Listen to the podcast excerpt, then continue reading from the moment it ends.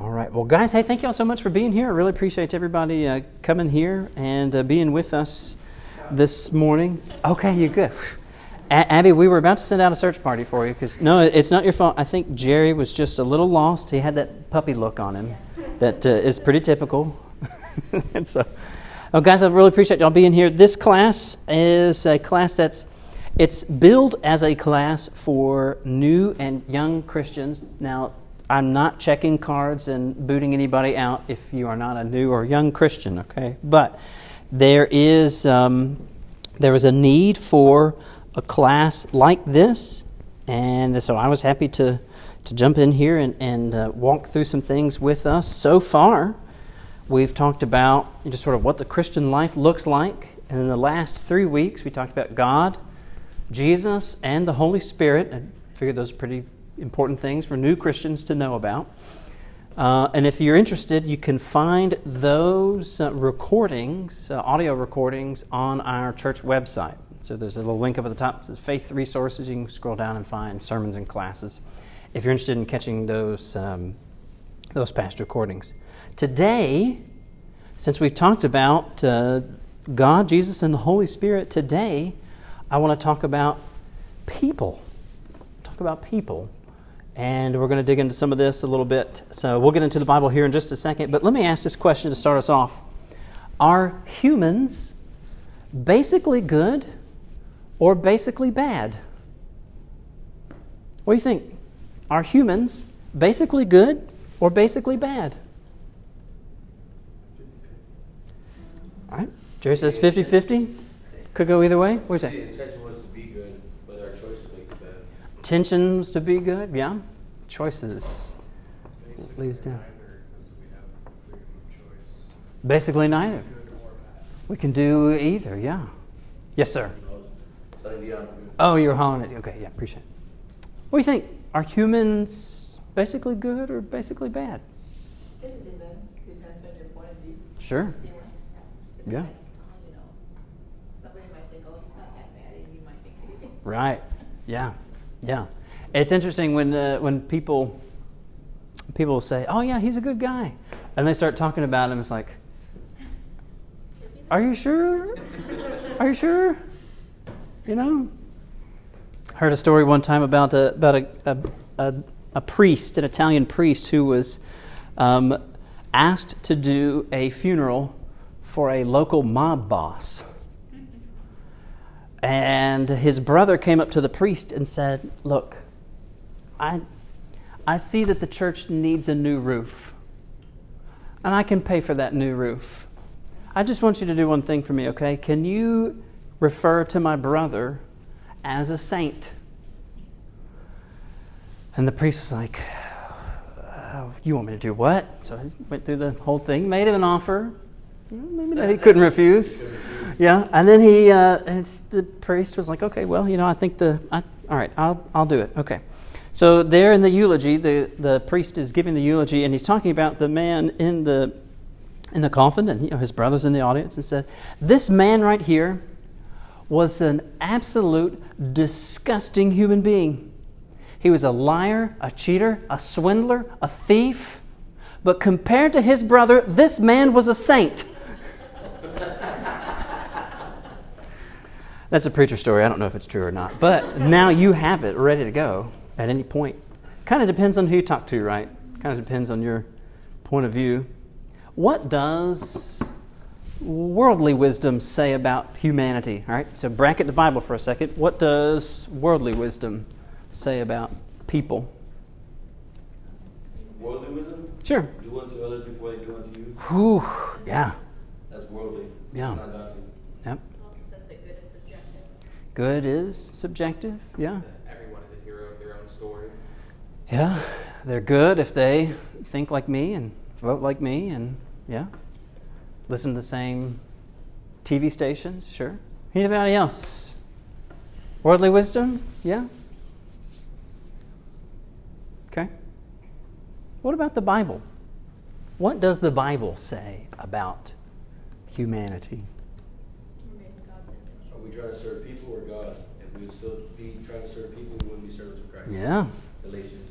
Paul mentions that. Hunter takes us back even a little bit further than that, created in the image of God. Yeah. Let's For take. all have sinned and fallen short of the glory of God. Yeah. Yeah. Jesus paid for all of it. Romans. Yeah. And we all have to love one another, but that's not always the case. Right. I like how uh, I like Jamie pointing us to this verse out of Paul's letter to the churches in Rome. All have sinned and fallen short. While we were on that road, somehow we got tripped up. We missed the mark.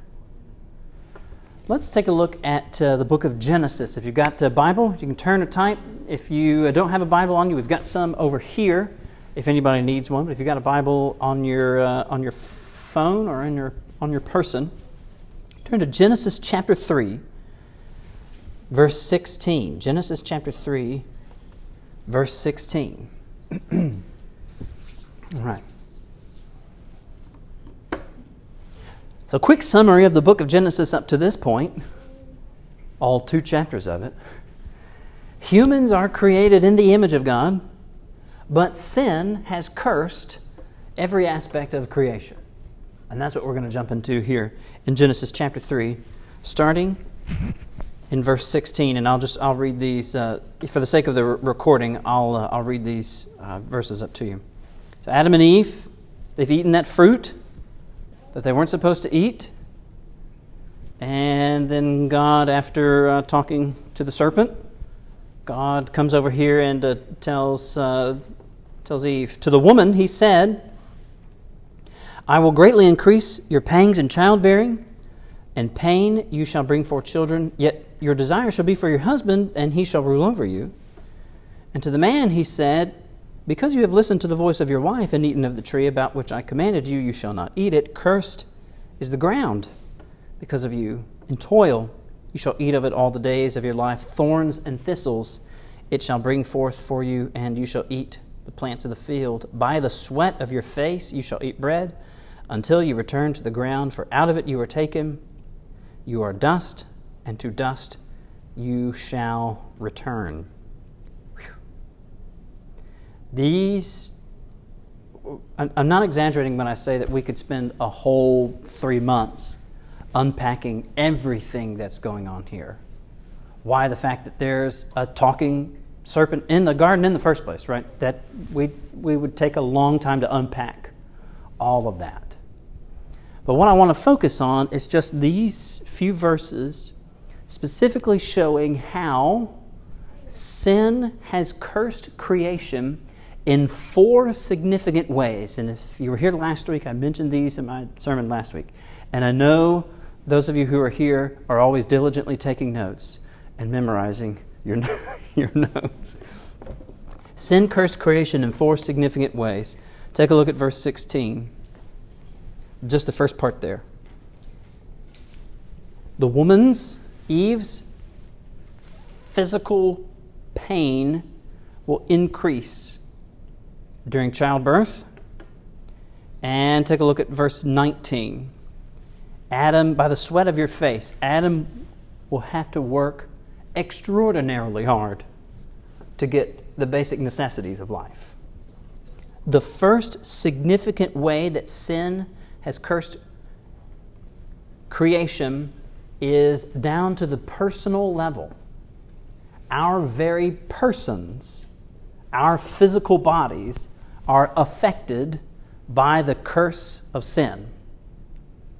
When somebody asks the question, why do bad things happen to good people? The short answer is because the curse of sin. Why do people get sick and die? Because the curse of sin. It's worth unpacking that later, but that's the short answer. The curse of sin has affected us down to the personal, even to the DNA level. And if you are ever around children or people who make mistakes, okay? If you're ever around those people, sometimes, right, people do things and they don't quite understand the full consequences of what happened to them, right? Yeah, maybe that has been you. Okay. Well, we get that. Down to the personal level, that's the first way. Personally. Second, take a look at chat, uh, verses 17 and 18. you can see what happens to the ground. Look at the second half of verse 17 and all of verse 18. Cursed is the ground because of you. In toil, in heavy labor, you shall eat of it all the days of your life. Thorns and thistles it'll bring up for you. The very earth itself is cursed by sin. So personally, and the earth as well. That's the second way. Ecologically, if, that's, if we're going to use the technical terms here. Personally and ecologically, sin has cursed creation. Look at the second half of verse 16. Second half of verse 16. Again, we could spend all day unpacking what this means, but the bottom line here is Eve is going to have some, some kind of desire for a kind of relationship with Adam, but Adam will rule over her. And in the context here, this is not a good thing. The desire here is not like good, God honoring marital desire. In the context here, where all God is listing all of the things that Adam and Eve have now brought upon themselves and the world, the kind of relationship here is a strainful, power dynamic relationship as opposed to mutually helpful, self giving, mutually loving. And so at the social level, that's the third way. So, first one, personally, second way, ecologically, third way, socially, down to the family unit. Sin has affected, and then sin has affected to people, and then Let's skip down a little bit to verse 22, or verse 23, 23 and 24. Therefore, the Lord God sent him forth from the Garden of Eden to till the ground from which he was taken. He drove out the man, Eve was there with him. And at the east of the Eden he placed the cherubim and a sword flaming to guard, uh, turn away, guarding the tree of life. They were removed from the garden removed from God's presence, from God there, walking around with them in the garden. And so the fourth way is sin has cursed us theologically. So, to use these technical terms, personally, down to the personal level. Second, ecologically, the earth itself has been cursed because of creation. Third, socially, our families and our relationships, our interactions, all of that has been cursed. And then, fourth, our relationship with God, theologically. If you want to remember that as an acronym, I had it up on the screen last week personally, ecologically, socially, and theologically, P E S T. Sin is a pest. And then you can kind of flesh that out with all this. Right here at the very beginning of the story, at the story of God's work with people and creation, sin enters the picture and it's ugly. And according to a biblical way of viewing people, this, this is what happens. And if you read through the Old Testament, you see, man, maybe people haven't changed that much in 34,000 years. Some people are heroic and daring and honorable, and other people, not so much. Yeah. Hunter mentioned earlier that people were created in God's image. What does that mean to be created in God's image? What does that mean to be created in the image of God? Yes, sir? In his likeness, yeah, something at least similar, right? Like I guess molded by a, by a guiding force, right? Yeah. As how we should live and how we should be. No one can be God, but there is a guideline if you follow as Jesus did. There's yeah, there's some intentionality to it. Like there's there's a clear kind of direction. Yeah, Yeah. you like have a conscience and all that stuff. Something along those lines, yeah. There's some indication, right, that you might be able to maneuver through some of this stuff. I would always tell my kids when they say, I can't do this, it's cool, I said, look, God created you in his image, so you know. You just have to work through it, you have to study it because he's giving you that. Yeah. You know, so he has it, he, I mean, I hate to say this, but I do tell God doesn't create stupid people. That's good, yeah. Yeah, yeah, yeah. The word, let's turn to Genesis chapter 1. Turn to Genesis chapter 1 real quick. I want you to camp out there just for a little bit. I want you to see this because this is pretty cool. And I, I have taught on this fairly recently, but it, uh, it bears repeating. Uh, repetition is the key to adult learning. And so I will say some things that you might have heard me say before. But like I said earlier today, sometimes it's good to be reminded of things we might already know. All right, take a look at uh, verse uh, Genesis one, verse twenty-six. So right near the end of the chapter, when um, when God says, "Let us make man in our image," when He says "man" there, He doesn't mean specifically male. He means generally the term for humans. And he said our also. Doesn't say He did say "our" also. Oh, that's not what it's here. That will be something we'll get into later.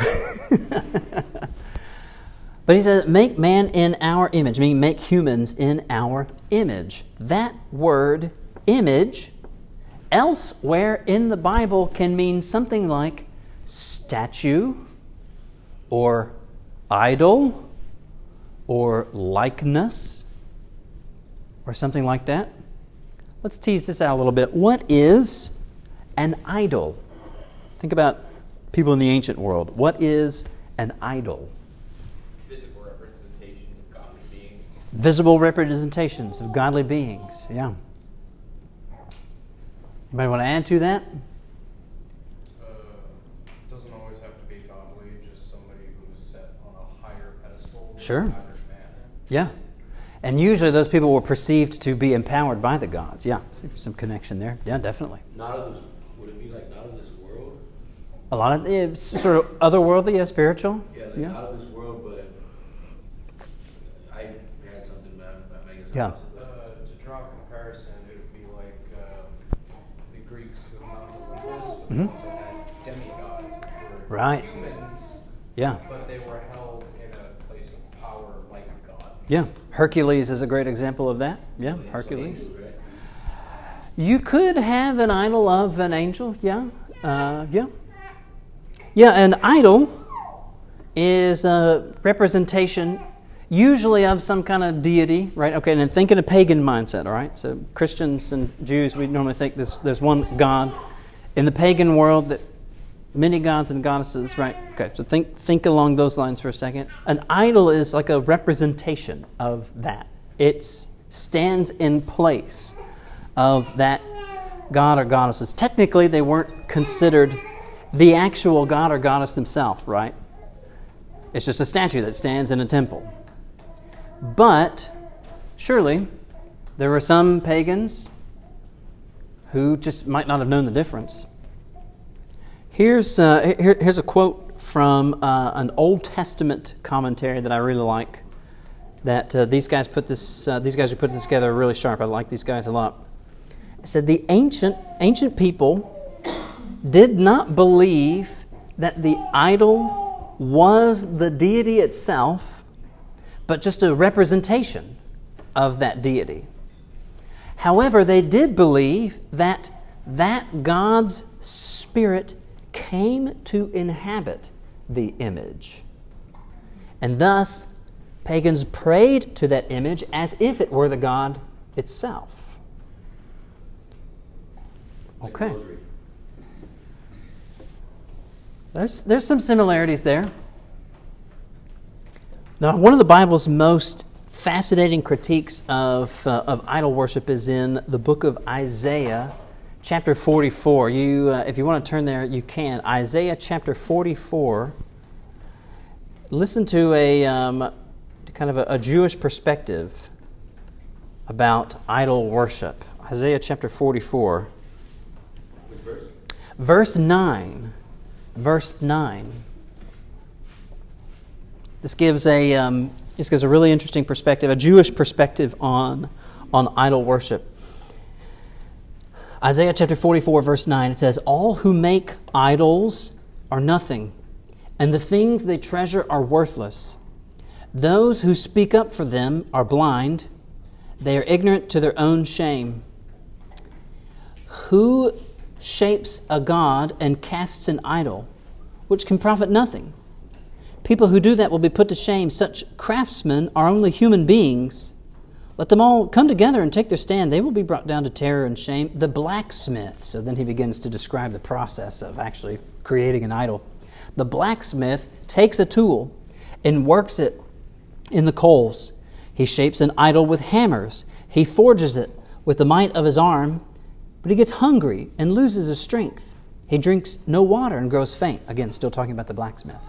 The carpenter measures with a line and makes an outline with a marker. He roughs it out with chisels and marks it with compasses. He shapes it in human form, human form in all its glory, that it may dwell in a shrine. He cut down cedars, or perhaps took a cypress or oak. He let it grow among the trees of the forest, or planted a pine, and the rain made it grow. It is used for fuel for burning. Some of it he takes and warms himself. He kindles a fire and bakes bread, but he fashions a god and worships it. He makes an idol, meaning an idol out of the same stuff that he just burned, and he bows down to it. Half of the wood he burns in the fire, over it, he prepares his meal. He roasts his meat. He eats his fill. He also warms himself and says, Ah, I'm warm. I see the fire. From the rest, he makes a god, his idol. He bows down to it and worships. He prays to it and says, Save me. You are my God. They know nothing. They understand nothing. Their eyes are plastered over so they cannot see, and their minds are closed so they cannot understand. No one stops to think. No one has the knowledge or understanding to say, half of it I used for fuel. I even baked bread over its coals. I roasted meat and I ate it. Shall I make a detestable thing from what's left? Shall I bow down to a block of wood? Such a person feeds on ashes. A deluded heart misleads him. He cannot save himself or say, Is not this thing in my right hand a lie? the fascinating story behind this is, or uh, the context behind this is, if you actually look at idol worship, imagine the foolishness, according to this perspective. Imagine the foolishness of you being the one to go through all the work to put this thing together, then you come up to it and say, ah, You are so much more powerful than I am. I bow down and I worship you. Like when you look at it like that, it's like, oh, wow, man, yeah, that really is dumb. But that was a the pagan mindset that you have all these little images and representations. But turn back to Genesis chapter 1, and we'll read through that section there, verses 26 through 28. Instead of what pagans thought about images of God, we see what God thought about images of God, meaning people, here in Genesis chapter 1, verses 26 through 28. And here's what I want to ask you. As we read through these verses, pay close attention to this. In these verses, what role were humans supposed to play in creation? All right, so as we read, I'm going to ask you this question again, but I want you to be thinking about it. Pay attention. What role were humans supposed to play in creation. Okay. Then God said, Let us make mankind in our image, in our likeness, so that they may rule over the fish in the sea, and the birds in the sky, over the livestock, and all the wild animals, and over all the creatures that move along the ground. So God created mankind in his own image. In the image of God, he created them, male and female, he created them. God blessed them and said to them, be fruitful and increase in number. Fill the earth and subdue it. Rule over the fish of the sea and the birds in the sky and over every living creature that moves on the ground. So, my question is according to these verses, what role were the images of God supposed to play in creation? Guardians. Guardians, rulers, yeah this idea, your uh, tech, you might be familiar with uh, maybe with how the King James put it. Let them have dominion. Yeah, that word dominion. We don't use that word a lot these days. Power over. It means power over. They were supposed to rule over benevolently. The way that this reads, if we kind of read between the lines here, God originally intended humans to be created in His image to rule creation in the way that He would rule creation. Not with an iron fist, With love. with love, The likeness of with care and concern to bring peace and beauty and goodness and all of that into the world. Man, that's pretty cool. That's pretty cool. I feel pretty rad when my garden grows, okay? Imagine then, like, when you actually put that to, to good use throughout the entire world. That's pretty cool. only did he want them to rule, but he also gave them the tools to do it. Exactly. Exactly. That is precisely ruling creation on his behalf. Was precisely what we're supposed to do. And Stella, I think you might have been peeking at my notes. In order to do that, we were given the capacities to do so. Here's another, this is a lengthy quote, but these guys said it better than I could. And so I'm share this with you, and then we can kind of pick apart uh, some of this from the same uh, commentary that I was reading. When God created people, He put them in charge of all His creation. Right? And we just read. Let them rule over all of this. Now, obviously, the idea was not for us to rule over it selfishly because what happened when we try to take things into our own hands according to Genesis 3? Well, curse of sin. Things spun wildly out of control. He tried to know what he knew. Right? Yeah. They tried to tried to be God themselves. That nope. That didn't work. So when God created people, he put them in charge of all of his creation. He endowed them with his own image. In the ancient world, an image was believed to carry the essence of the thing it represented. Right, so if you've created an image of a god or goddess or something like that, in the ancient mindset, this there's something special about this. It kind of had that person's essence or that god or goddess's essence there. An idol image of a deity, the same term used here in, in Genesis 1:26 for image of God. An idol image of a deity that would be used in worship of that deity because in the pagan mindset it contained the deity's essence.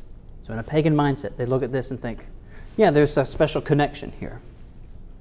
Now, this doesn't mean that the image could do what the deity could do, nor that it necessarily looked the same as the image. Rather, the deity's work was thought to be accomplished through the idol. In similar ways, the governing work of God was supposed to be accomplished by people. That suddenly makes our jobs seem a lot more important now. It's like, oh, wow. I'm not just, God just didn't put us here just because He was bored, which is what other ancient pagan religions think about what their gods did. They were tired and needed somebody to do their work for them. So they created people in ancient pagan mindsets. In the biblical mindset, God created this as a partnership to, to partner with us. And so uh, they go on. But that's not all there is to the image of God. You, you don't have to turn there, but in Genesis chapter 5, verses 1 through 3, those verses talk about the image of God in Adam being passed on to the image of Adam's son, Seth. Now, this goes beyond the comment about plants and animals reproducing after their own kind, though children, right, share physical characteristics with their parents, genetics with their parents.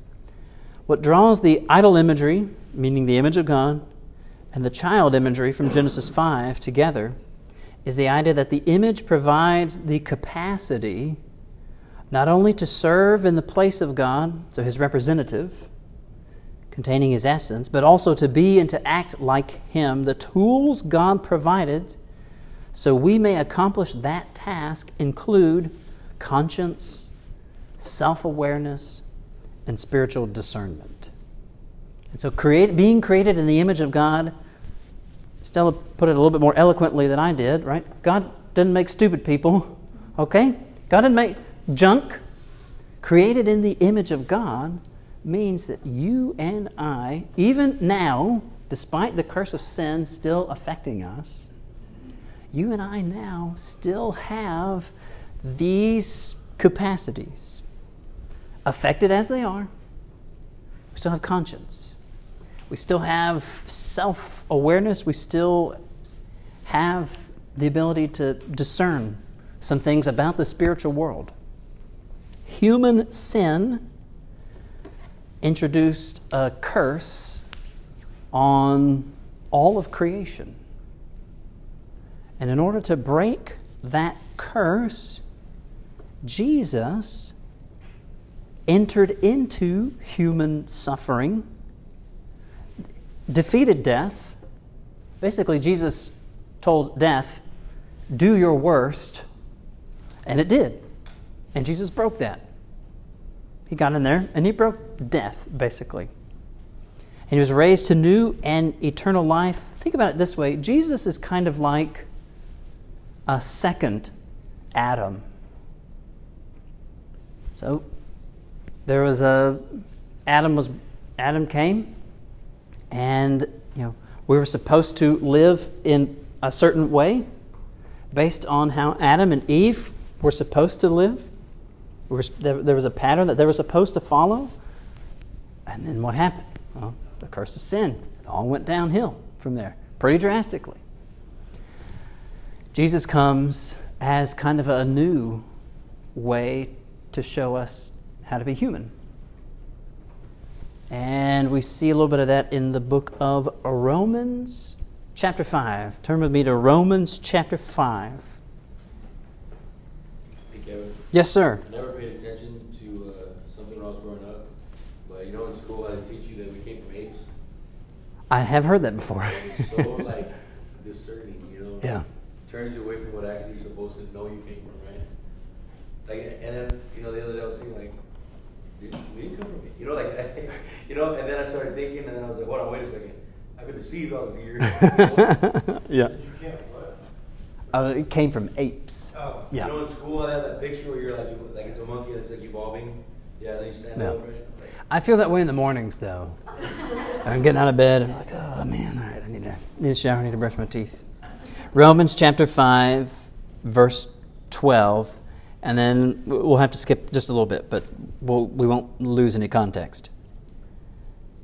Therefore, just as sin came into the world through one man, Adam, and death through sin, so death spread to all humans because all sinned. Skip down to verse 18. Therefore, as one trespass or, or sin, as one trespass led to condemnation for all men, all humans, so one act of righteousness leads to justification and life for all humans. For as by the one man's, Adam's, disobedience, the many were made sinners, so by the one man's, Jesus' obedience, the many will be made righteous. Basically, Paul is explaining to his uh, to his friends in Rome. There's some pretty serious similarities between Adam and Jesus. Adam, as the first human, was supposed to live in a certain way, and his actions drastically affected everybody. What he did extended to all humans in a similar but in a much more important way. When Jesus came, what he did is extended and offered to all humans.